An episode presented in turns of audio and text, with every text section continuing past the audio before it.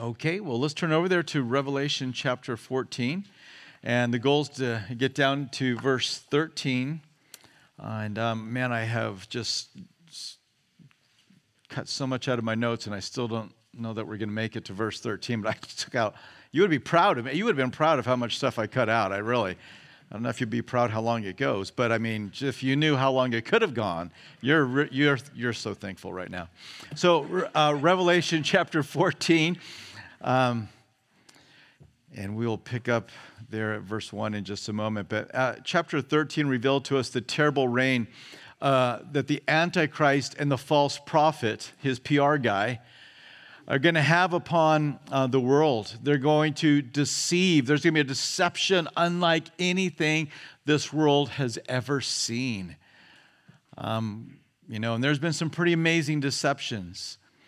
Um, but his tyrannical rule um, is going to uh, come to an end, and the Lord is going to deal with him, and the Lord is going to deal with all that worship him as God.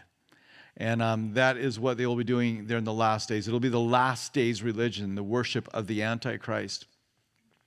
This passage that we're going to move into answers the questions of, well, we know what happened to the Antichrist, we know what happened to his followers, but what about those, what about the 144,000 that were sealed? What about the Jews um, and what is the final end of the Antichrist? And so these are some of the things that we'll, we'll pick up and begin to look into. But let's first of all read um, a few of these verses. We'll pick up at 14, we'll read down to verse 5, chapter 14, verse 1.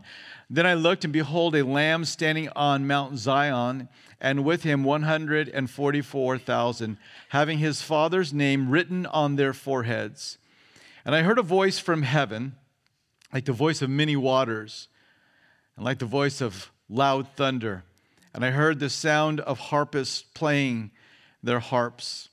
They sing, as it were, a new song before the throne, before the four living creatures and the elders, and no one could learn that song except the 144,000 who were redeemed from the earth. These are the ones who were not defiled with women, for they are virgins. These are the ones who follow the Lamb wherever he goes. These were redeemed from among men, being firstfruits to God and to the Lamb. And in their mouth was found no deceit, for they are without fault before the throne of God. And we'll stop right there for now. So, God is faithful to his promises. This, I, I, didn't have time to get the slides together, but um, so verse one, um, my note, main note here is just that God is faithful to his promises. Um, the Antichrist is doing his worst. He's destroying, he's persecuting, he's killing. But there was a promise given to these 144,000 that no harm would come to them. And, and here they stand. And they're standing on Mount Zion. Is anybody going to uh, Israel with us next week? Anybody? You're going to be standing on Mount Zion. And um, one day all of you will be standing there, so don't worry. Um, you'll have a free ticket if you don't go ahead of time. So um, it'll be much more glorious. But um, we're going to be standing on Mount Zion. We're going to be there in the, the city of Jerusalem. And the Lamb, Jesus, is on Mount Zion in Jerusalem with these 144,000 that have that seal, or here we get this extra information the Father's name is written on their foreheads. There are questions about the timing and the location of this event. Um, is this something that's happening at the millennial, the, at the, that point in the millennium? They've made it all the way through. It, it seems likely to me that that could be the case. Uh, we've just you know read about the Antichrist and, and how the Lord has dealt with him and so forth. So it wouldn't be surprising that we're now kind of looking forward um, and seeing these that are with uh, the Lamb. They've come through that period of time. Um, this Mount Zion um, literal. Um, there's some indication because of what we read of the, the voice in heaven that maybe this is a, you know, referring to the spiritual Zion. I don't know how to reconcile all that together, but my, my, my, this is my take, is I do believe this is standing on literal Zion, and there is a song that is being sung, and um, I don't know how to put all that together, but this is, this is my best uh, uh, consideration of this. There are others that say they're in heaven with the Lord, they're singing the song in the spiritual Zion. Okay, it could be uh, that that may be the case, and good godly men um, take the, either position. I, I don't think it really matters. The point of the passage right here is God's been faithful, and they are with Him. We don't read that there's 143,999. We read there's 144,000. And that is the faithfulness of the Lord. In Revelation 7, in Revelation 9, we read about a promise that they would be sealed and that no harm could come upon them. And um, they are 12,000 Jews from the 12 tribes of Israel. And the Lamb of God, the Savior, is standing with them. And so the Lord has seen them through. Some have said, well, that, you know, they've that they're what I don't believe the timing is is that we're somewhere in the tribulation and um, that uh, these uh, 144,000 are now in the presence of the Lord, because that means some harm would have had to have come to them. Um, so, it, so it's either you know um, the Lord makes a special appearance with them uh, during the tribulation, or it's afterwards, um, or something like that. But it's not that harm has come to them. Um, and just as they have the promise um, that they will stand with the Lord on Mount Zion, so, so do we. We have a promise that we're going to stand in the presence of the Lord and that He will finish the work that He has begun in us. Uh, Jesus said in John 17, 4, as he prayed, I have glorified you on the earth. I have finished the work which you have given me to do. Um, Jesus always finishes the work that's been given to him. He finishes the work as it pertains to those 144,000, but he's going to finish the work that pertains to you. And he's in the process of doing that right now. He's gone to prepare a place for us. He has sent his Holy Spirit to us. He is interceding for us right now. And so the Lord is doing that work. We've been promised that our good shepherd, right? They have the Lamb of God. We have a Lamb of God, but just a different look. We have been promised by our good shepherd that he's not going to lose any of us. John 10, 28, 29. I give them eternal life, and they shall never perish, neither shall anyone snatch them out of my hand. My Father who has given them to me is greater than all, and no one is able to snatch them out of my Father's hands. Nobody's going to take you away from the Lord. Satan's not going to come and overpower him and wrench you out. The Lord is able to keep what is his. Uh, John, uh, Paul put it this way in Philippians 1 6 being confident of this very thing, that he who be, has begun a good work in you will complete it until the day of Jesus Christ. So, you know, if you're feeling a little beat up in your walk, okay, well, make sure you're staying close to the Lord, come near to the shepherd, spend some time in prayer. Make sure the Word of God is, is reviving you and strengthening you. Be around the body of Christ, receiving that strength and encouragement that we can give to each other. Walk in obedience to the commandments of the Lord and have a confidence that, and this is where this strength comes. This is where that work is happening in our life.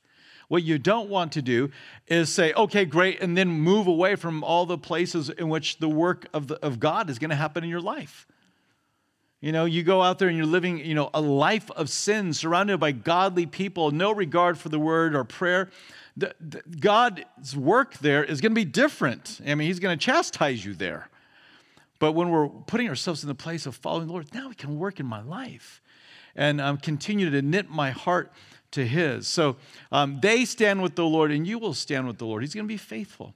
In verses 2 and 3, we read of their song of redemption that only they can sing. They have a special song, and they can only sing it because God has done a unique work in them during this period of time that you know the, the church won't be able to sing because she won't be there at this time. That the you know the old testament saints they won't be able to sing. That other tribulation saints won't be able to sing because they weren't the 144000 this is a song that's very unique. And this is not i mean we see this all throughout scripture. I mean you know there are certain groups of people that can sing songs because of the experiences that they've had with god.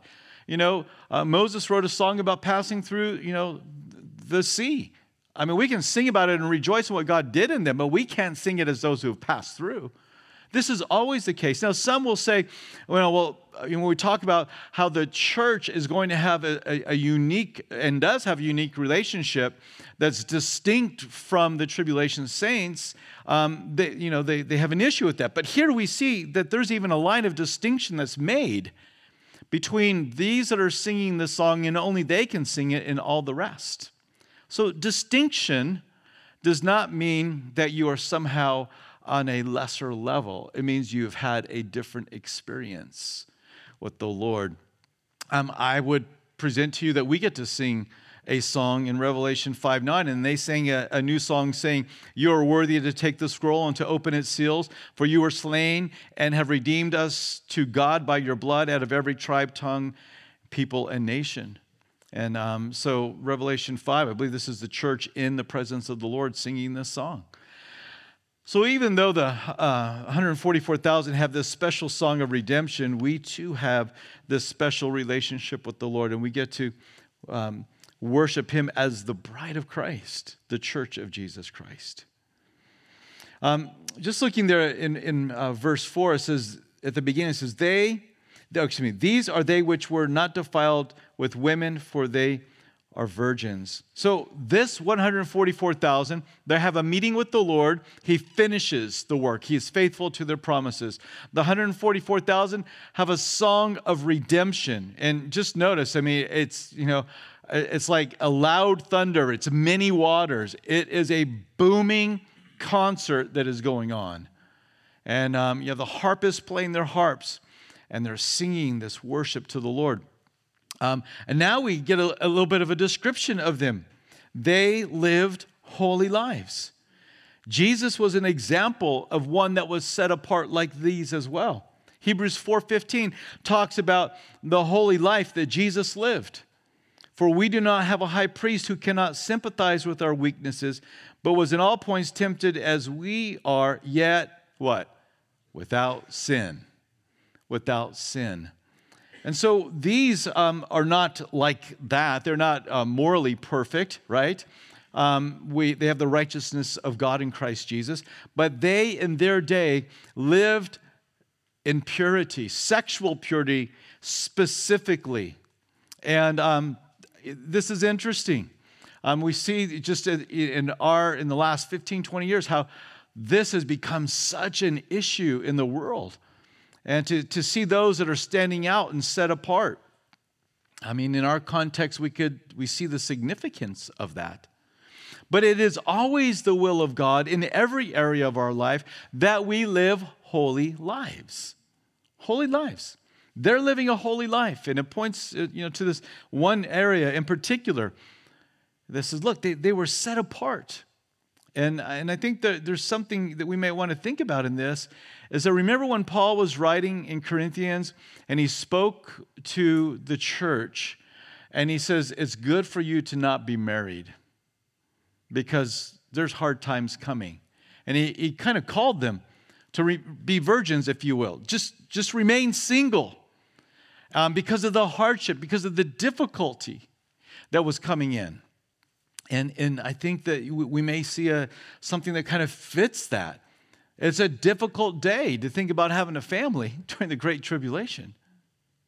And now these are going to be, I think, you know, 144,000 fully um, uh, spirit filled believers that ha- can have no harm come to them. Watch out, world, huh? Think about that. 144,000 people that know that there's limited time. They got, they got the calendar out. They know the days are, are drawing short. They are filled with the Holy Spirit, and the name of God is on their forehead, and no harm can come to them no matter what takes place. They are bulletproof. And they are bold witnesses that bring in, that are used to bring in a tremendous harvest. So maybe there's a parallel to that passage there in Corinthians where Paul's saying, I think it's good if you just you just remain single. Um, those that get married, they have to worry about the things of this world. You have to care for other people. So in the difficulty and the hardships that they were facing, um, he said that to them. And maybe there's a similar kind of thing going on here. But the bottom line is, they were set apart, they were holy. 1 Peter 1 15 through 16. But he who called you, eh, but as he who called you is holy, you also be holy in all your conduct, because it is written, Be holy, for I am holy. That's how we're supposed to live our lives, as those that are set apart, not making and succumbing to the compromises all around because they're so common and because so many people do. No. You have a different heart, you have a different mindset. The mindset is don't look at all those that are failing around you and say, yeah, that's what I want to aspire to. No, our, our, our goal is to, to be like our Heavenly Father who is holy. I mean, He's called us all the way up to that level. Imagine that. He said, no, no, no. I want you to be holy. I'm holy. And He calls us to that place. Uh, Paul exhorted a young church in Thessalonica. We read it not so many. Uh, uh, months ago in 1 Thessalonians 4 4 that each of you should know how to possess his own vessel in sanctification and honor. And this was in regards to sexual purity. So we can live holy lives and we can walk in sanctification and holiness in uh, our lives. But what he says is that each of you should know how to possess his own vessel. So, uh, the way I like to put this is do what it takes for you to walk in spiritual purity and holiness. Because, you know, all of us are to walk in that holiness, all of us are to walk in that purity, right? But what one person may need to do uh, to possess their vessel, their body, may be um, not exactly what you have to do. You may have to cut off more liberties in your life. If a liberty is bringing you under bondage, guess what? It's not a liberty. And so um, you have to make those adjustments. Well, this was a group of people that were living holy lives in the most difficult days that the world will ever face. They have no advantage over us. They have no advantage. We have the same things that they have access to a relationship with Jesus, the Spirit of God um, indwelling us, the Word of God to, to lead us and guide us think the one thing that they're going to have that maybe we lack right now is that ultimate sense of urgency, just pressing down. But that comes with a cost too, doesn't it? Although they might be spared, they know a lot of people that aren't going to be spared. And they're going to watch a world just die in front of them. So these are those who lived holy lives. We keep on reading in verse 4. These are the ones who follow the Lamb wherever he goes. So they're faithful followers. They live holy lives and they are faithful followers. Jesus said in John 8 29, and he who sent me is with me. The Father has not left me alone, for I always do the things that please him. Wow. Jesus lived like that. And John gives us the exhortation uh, that as Jesus was in this world, so we should be. And so we should always be seeking to please the Father. Lord, does this bring pleasure to you? It's testified of these 144,000 Jewish Christian believers that they faithfully follow the Lamb wherever he goes. Wherever the Lord sent them, they went. And so, you know, no doubt they're ministering there in the land of Israel, but who knows where all they go and minister. But whatever it is the Lord calls them to, they're ready to do that. And so, our chief goal should be to always please the Father, even as Jesus pleased the Father. Our entire life, I surrender all. You know, my life laid down, I surrender all. I mean, that is a great line. And it's it's truly represents what Scripture wants from our lives, but we've got to walk that out. We've got to, to decide that that's the way I'm going to live my life. And so I, I, would just want you to pause for a moment and think can you, th- can you consider or think of an area in your life where God has been calling or is calling upon you and you've been reluctant to go there. I mean, you've been willing to do a lot of things. I'm not saying what Pastor Troy wants for you or what the person in front of you or behind you wants. I'm saying the Lamb of God has said, hey, come hither, come this way with me. Let's walk down this road. Let's, let's venture out here. And you've been unwilling to go. I would say, and the, more importantly, the Lord would say, go. Follow him. Don't hang back. If the Lord was to speak to you and say, sell everything, and follow me over to whatever country in the world. I mean, it's Him that says it to you, and you know, would you do it? Would you do it and trust Him to fill in all those places where you don't know how it's going to work out? Yeah, but what about this? And what? It doesn't matter. If the Lord says go, you go. You, you, you step out in faith. We have a, we're not only saved, um, right, as through through faith, we also walk by faith. You know, the, the, our entire walk with the Lord is something that we are to be doing by faith. So these are the ones who follow the Lamb wherever he goes. That's a great line for us to ponder. Am I following wherever Jesus goes? Oh, I can't go there because I just don't have I just can't do that kind of a thing. I just have, I just, I could never, no, I could never just sell everything and go somewhere else because I've worked too hard to get this stuff. I, I could never do that. Uh, and I don't know of anybody in this room that has said that. So if you said it, don't come apologize because I don't know that you did it. Just, just nod and smile and say, yeah, don't ever do that. Because I don't, I'm, I'm not pointing at anybody. But I have heard people say, well, I could never go overseas and be a missionary like them. Hang on because I love my family too much. What did we just say about the missionary family? But they don't love their family? Now, we're probably not meaning to say that, but doesn't it kind of, say, I mean, if you were the missionary, so, oh, I can never do that because I love my family too much, they're thinking, well, I love my family too. But I love the Lord, and I'm willing to do what the Lord calls me to do. Um, so yeah, your family is not a reason. As a matter of fact, Jesus had some really hard things to say about following your family more than following him. Does anybody remember what it sounds like? What did he say? If you are un, if you love your mother, your father more than me, you are not what? You're not worthy. I don't think you'll find a, a, a, a bolder statement in Scripture from Jesus to his disciples than that I'm not playing around. I want you to follow me. We're disciples of Jesus Christ. Um, still there in verse 4, at the end of verse 4, we see that they are the first fruits. These were redeemed from among men, being the first fruits to God and to the Lamb.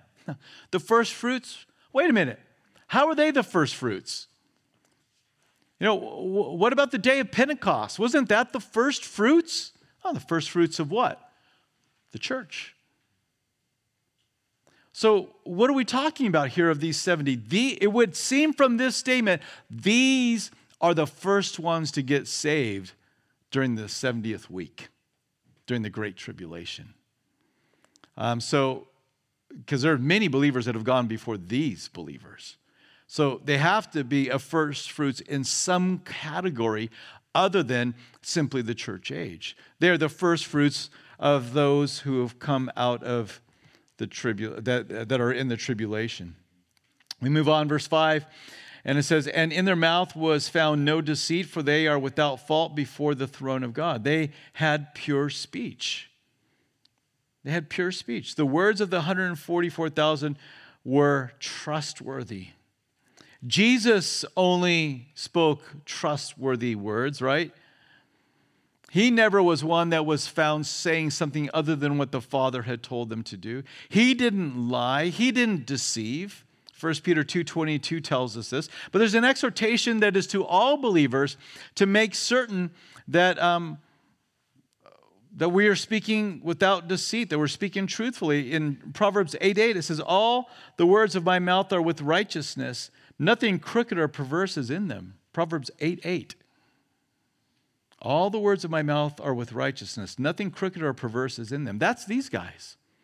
What they have to say is true and it's right, which is, is really something because they're living in an age of deception unlike anything the world has ever seen. So when they speak, and listen, these are the pro- they're going to be speaking the truth of God's word. They're going to be going through, and when they say something, the world is going to watch it in very short order to come pass, come to pass. Wow, you said this is going to happen, and this came to pass. And I think they're just going to be, they're going to stand out as those. But this is the commentary of God about them, um, is that they are true. We need to be so careful with the way we use our mouth Because it is with this mouth that we praise God, it is with this mouth that we proclaim everlasting life.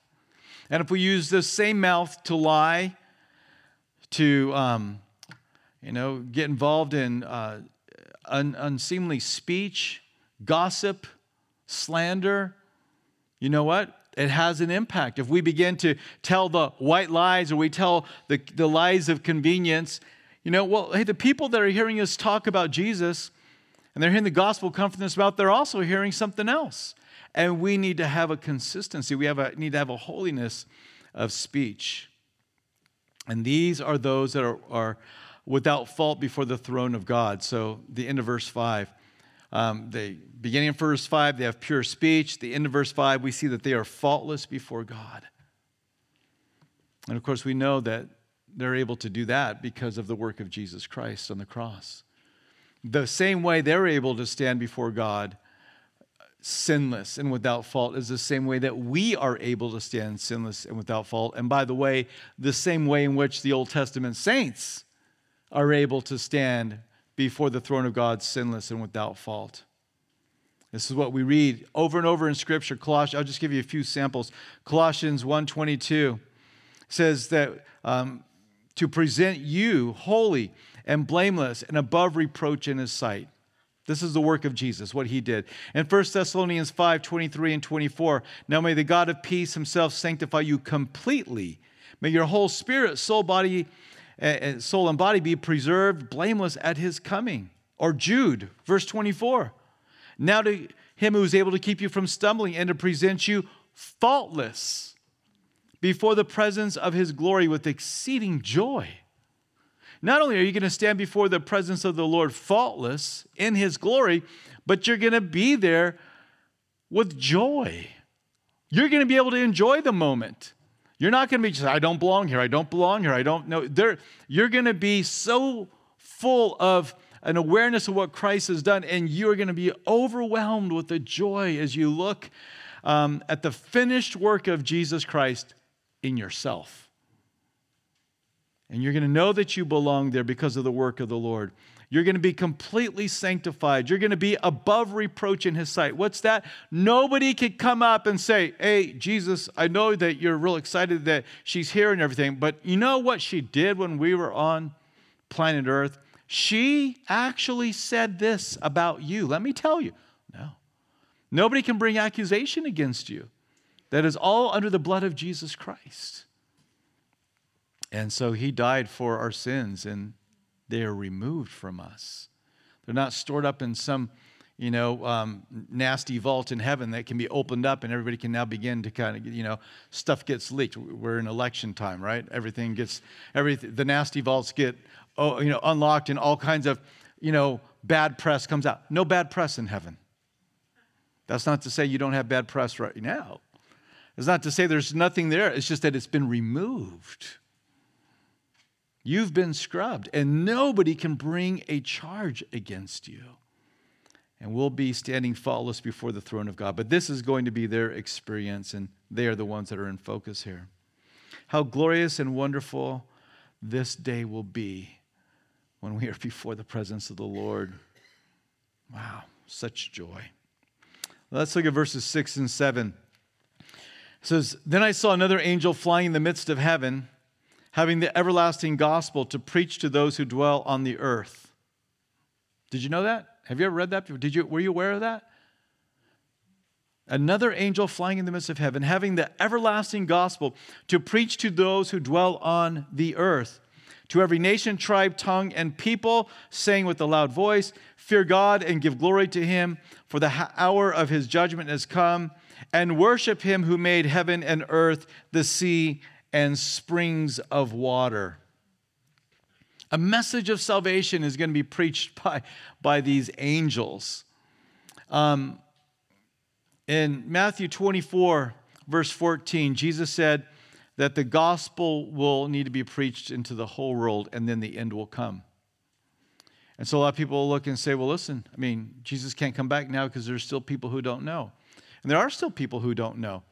But um, there will be at least seven years of the missionary activities of the 144,000. But there's also going to be this angel that is flying through the heavens and is proclaiming the everlasting gospel.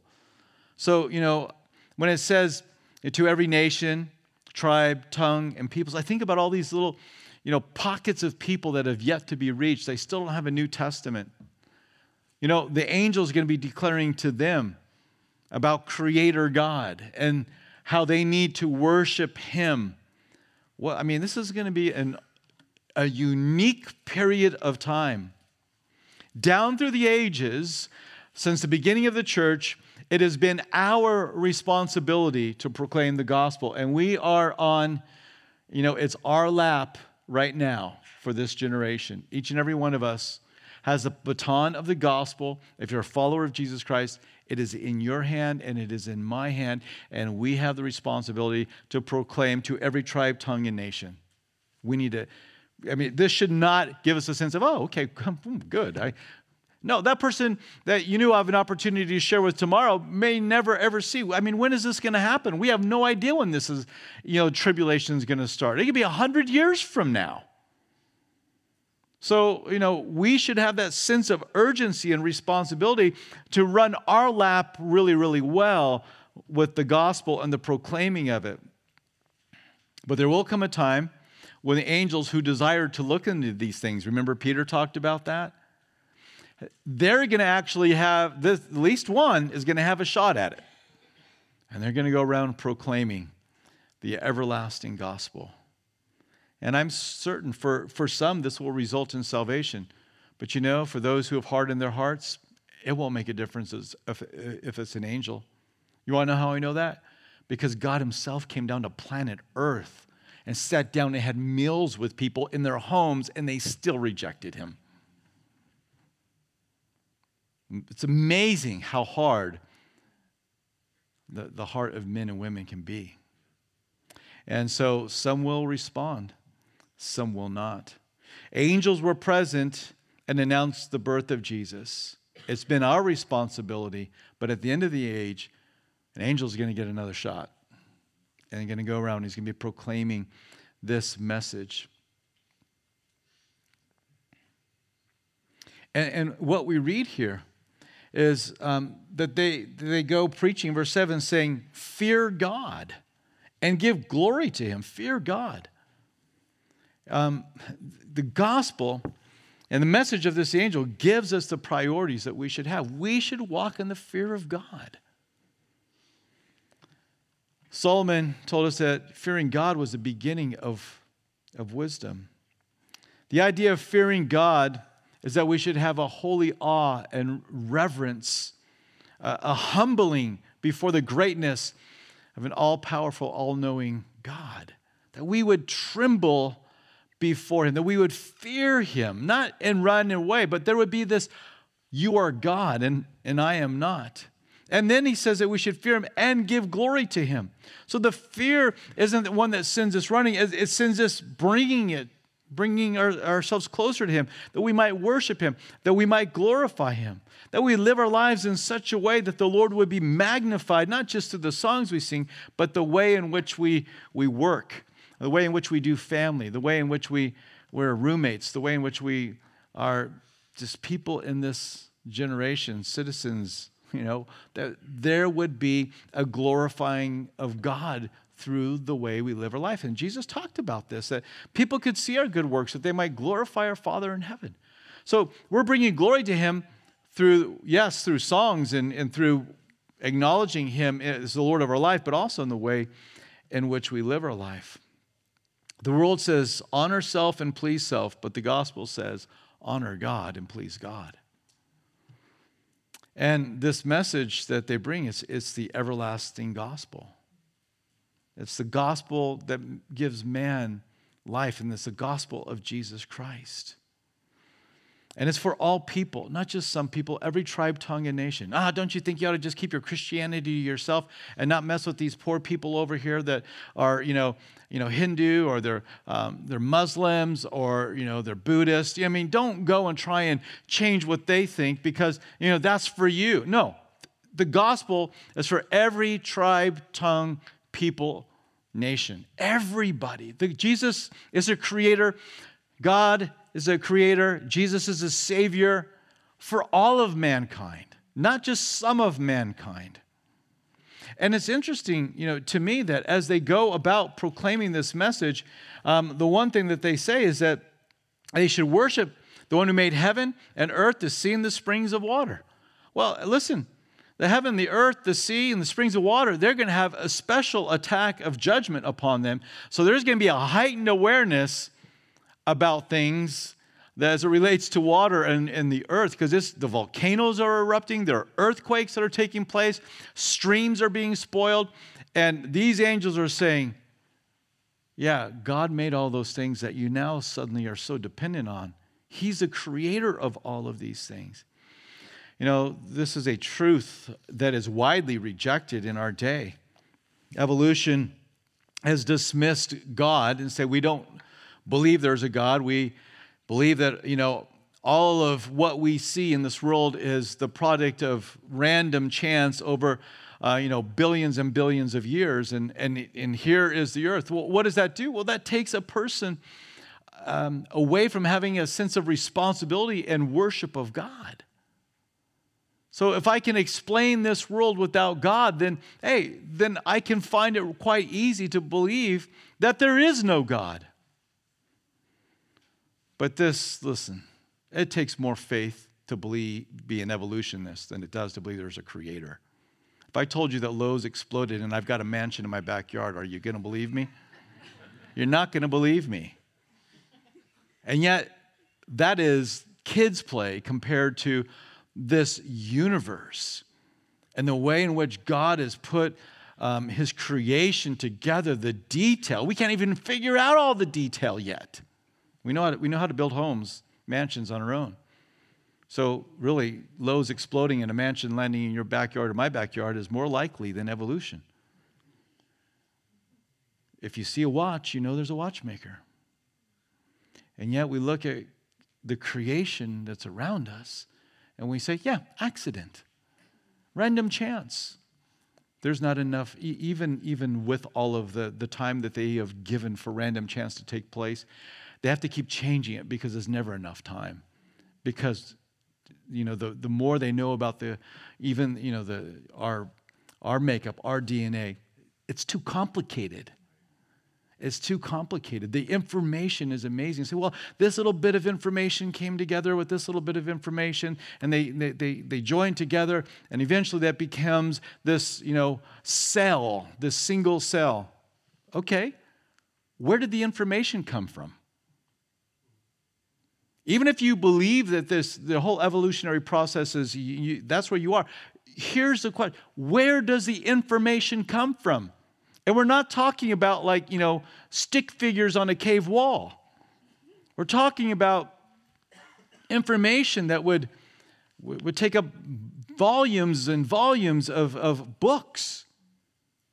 Where does that information come from? We, we never see information and think accident.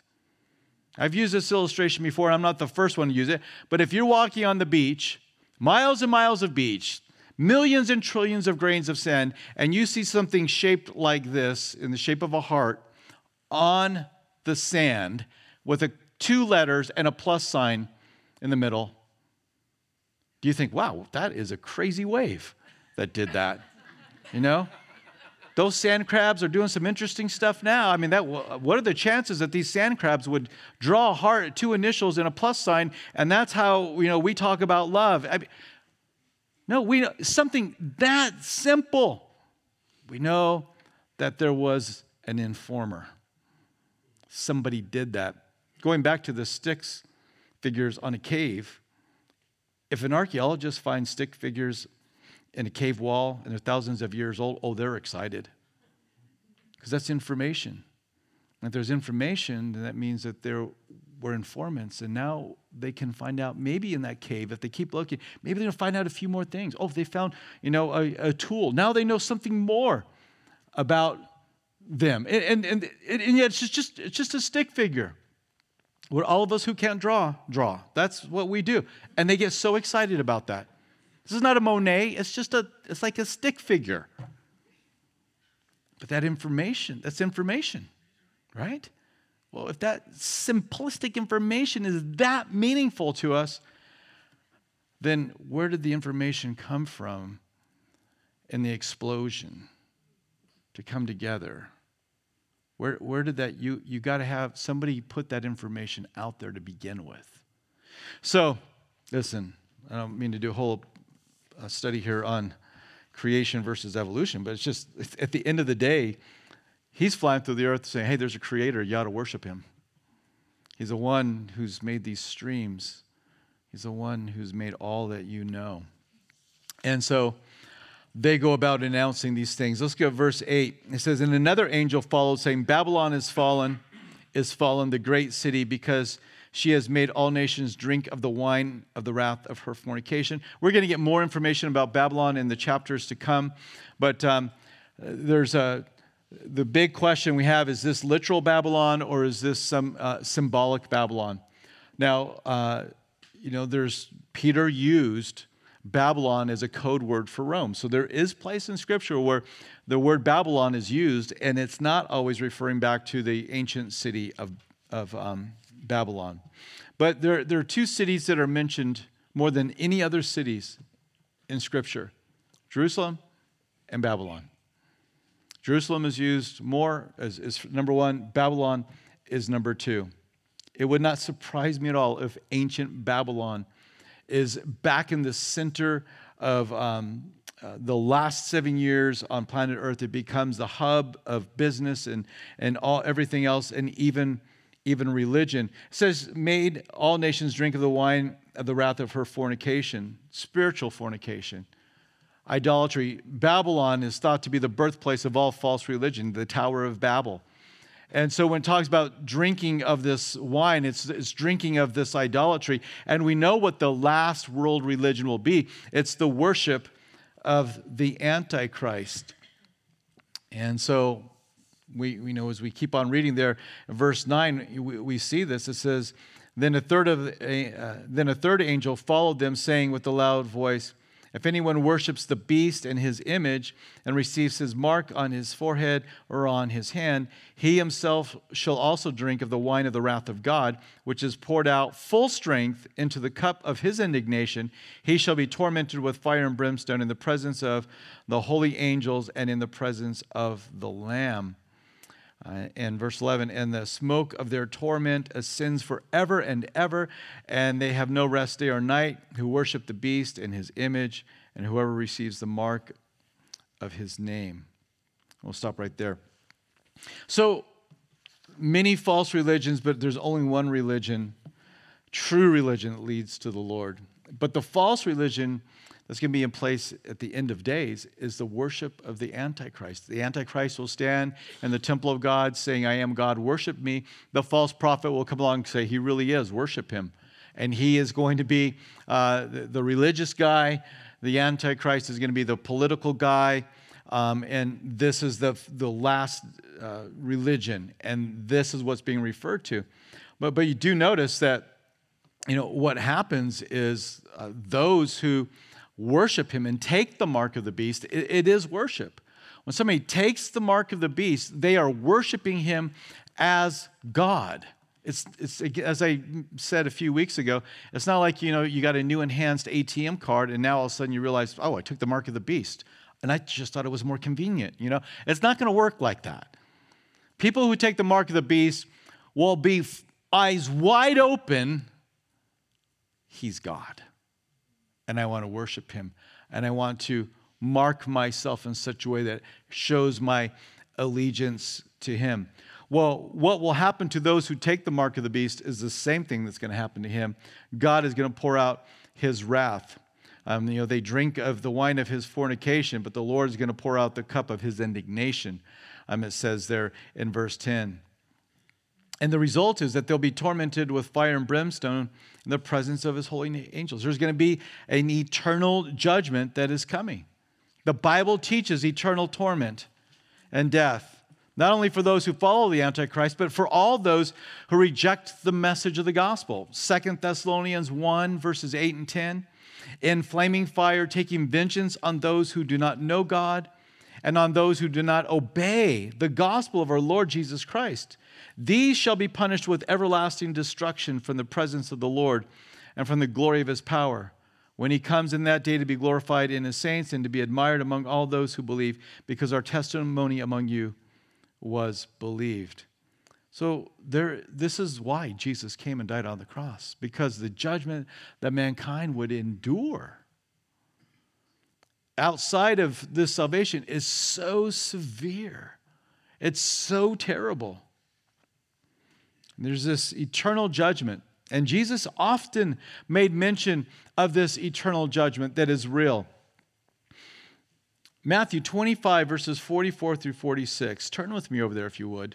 We're almost done here. Matthew 25, verses 44 through 46.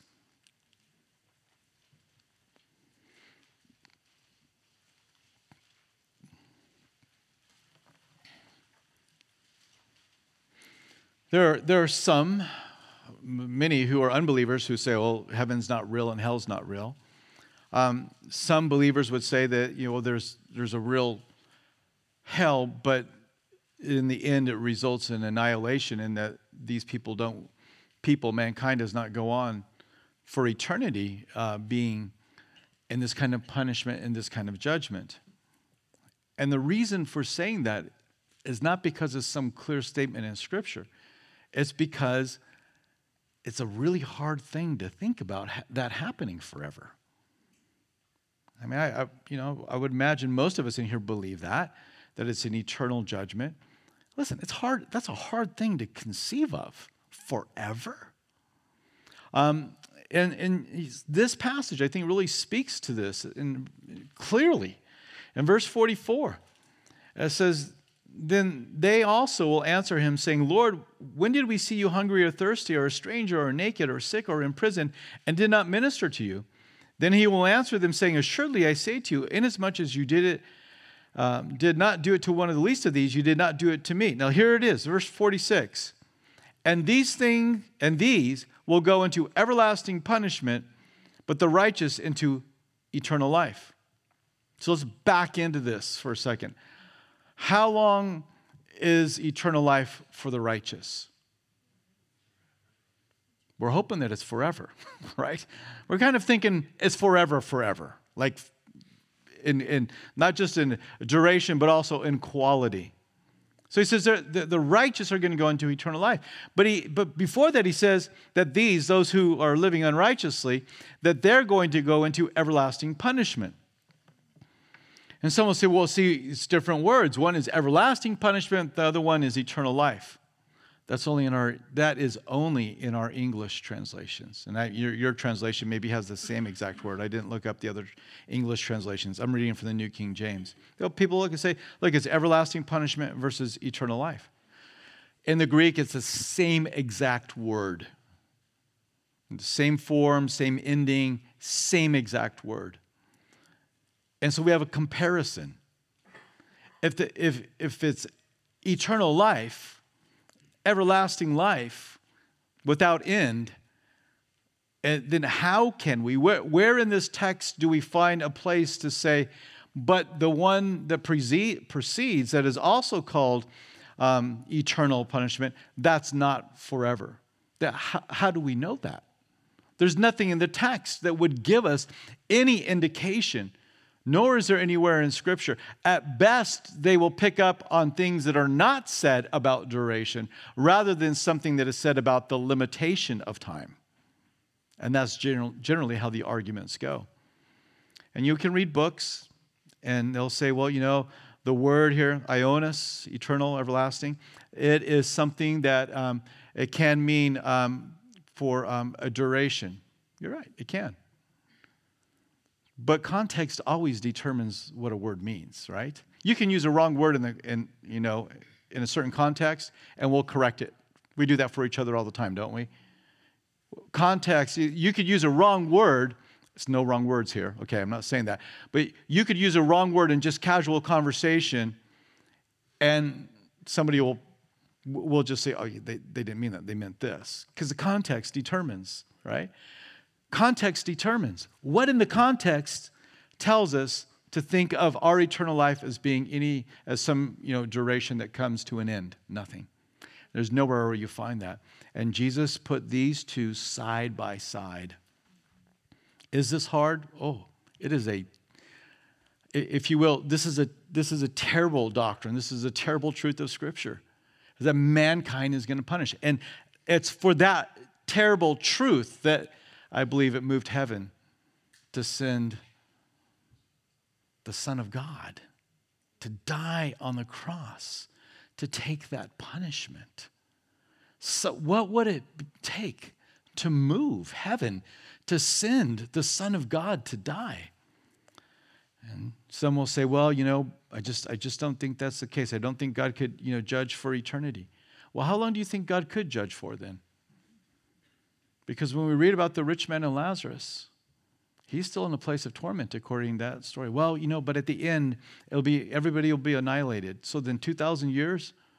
I mean, I just I have a hard time just logically. This I'm trying to make a, a, a big doctrinal statement here, but logically, so you can envision 2,000 years, if we go back to the beginning of, of creation, man, you can envision 6,000 years of terrible torment. And, you know, according to logic, that doesn't impugn the character of God, but if we go to eternal judgment, that now impugns the character of God? That, that doesn't make sense to me. God is righteous in everything that he does. Everything that he does. And so yeah, it's hard to imagine, especially when you start thinking about loved ones. But let God be true and every man a liar. So, um, eternal judgment is real, which should serve as a, such a motivation for us to run our lap of gospel preaching faithfully. We wrap it up here in verses 12 and 13. We read about our blessed faith. Here's the patience of the saints. Here are those who keep the commandments of God in the faith of Jesus. Then I heard a voice from heaven saying to me, Write, blessed are the dead who die in the Lord from now on. Yes, says the Spirit, that they may rest from their labors and their works follow them. you know, this period of the tribulation is going to be so bad that as we open um, and to the bold judgments. There, it's going to be so bad that heaven itself says, "Wow, a blessing for those that die, and you don't have to go through the rest of about what's to come." You're going to have your place. You'll rest from your labors. You'll be in the presence of the Lord. You'll be rewarded for what you do. But how bad must it be for that kind of a statement to be made? But all of us, in application of this, all of us in, in, in faith will one day rest from our labors, right? One day, all of us will be in the presence of the Lord. And when a believer dies, it's sad. When our, when our family, when our friends, when a brother or sister in the Lord passes away, it's a sad thing. But we don't grieve as those who have no hope. They have rested from their labors, and their works have followed them to heaven. And they're in the presence of the Lord. And you, we, we can mourn for our own um, loss of fellowship with them um, but we know we're going to be reunited with them. So it takes so much of that sting away. But it's, st- it's still there, something we feel. But, you know, I just would encourage you to understand the great hope that, that we have in Christ Jesus. And, you know, um, if the Lord does not return, and you one day get a bad doctor's report and says, okay, looks like this is it, you know, you don't have to worry. You will rest from your labors. You will rest from your labors, and your works will follow you. And you don't have to be panicked. You don't have to be, you know, distressed. Oh, of course. I mean, listen. All of us will have a degree of concern about dying and the method and the process and what's it going to be like. I mean, it's an unknown to us. But we can step back from that and just say, "But I'm in your hands, Lord, and I will be in your in your presence." And He's going to be there to meet you. He's going to be there to greet you, as He has every saint. To be absent from the body is to be what? That's right. To be present with Him. But in this day, there's a special blessing because the days are going to be so terrible, so nasty, so violent. It's like, wow, blessing that you got to get out of this. Not all will. The 144,000 will make it to the end, and many others will make it to the end. But um, they're going to have some stories to tell about this time, the second half of the tribulation. Let's pray together. Father, we thank you that we've been given the hope of eternal life. We've given the hope that you're going to complete that work that's begun in us. But Lord, you have some things that you've called us to, and that is to follow you wherever you go. And we want to be like these 144,000 that are yet to come that follow you wherever you want. We want to follow you wherever you lead us. Lord, soften our hearts. Soften our hearts even at this moment that we would be yielded to you in all things, in our dreams, in our goals, in our, our finances, and with our families, that we would be willing to follow you wherever you go, that we would look to live holy, set apart lives, unspotted from this world.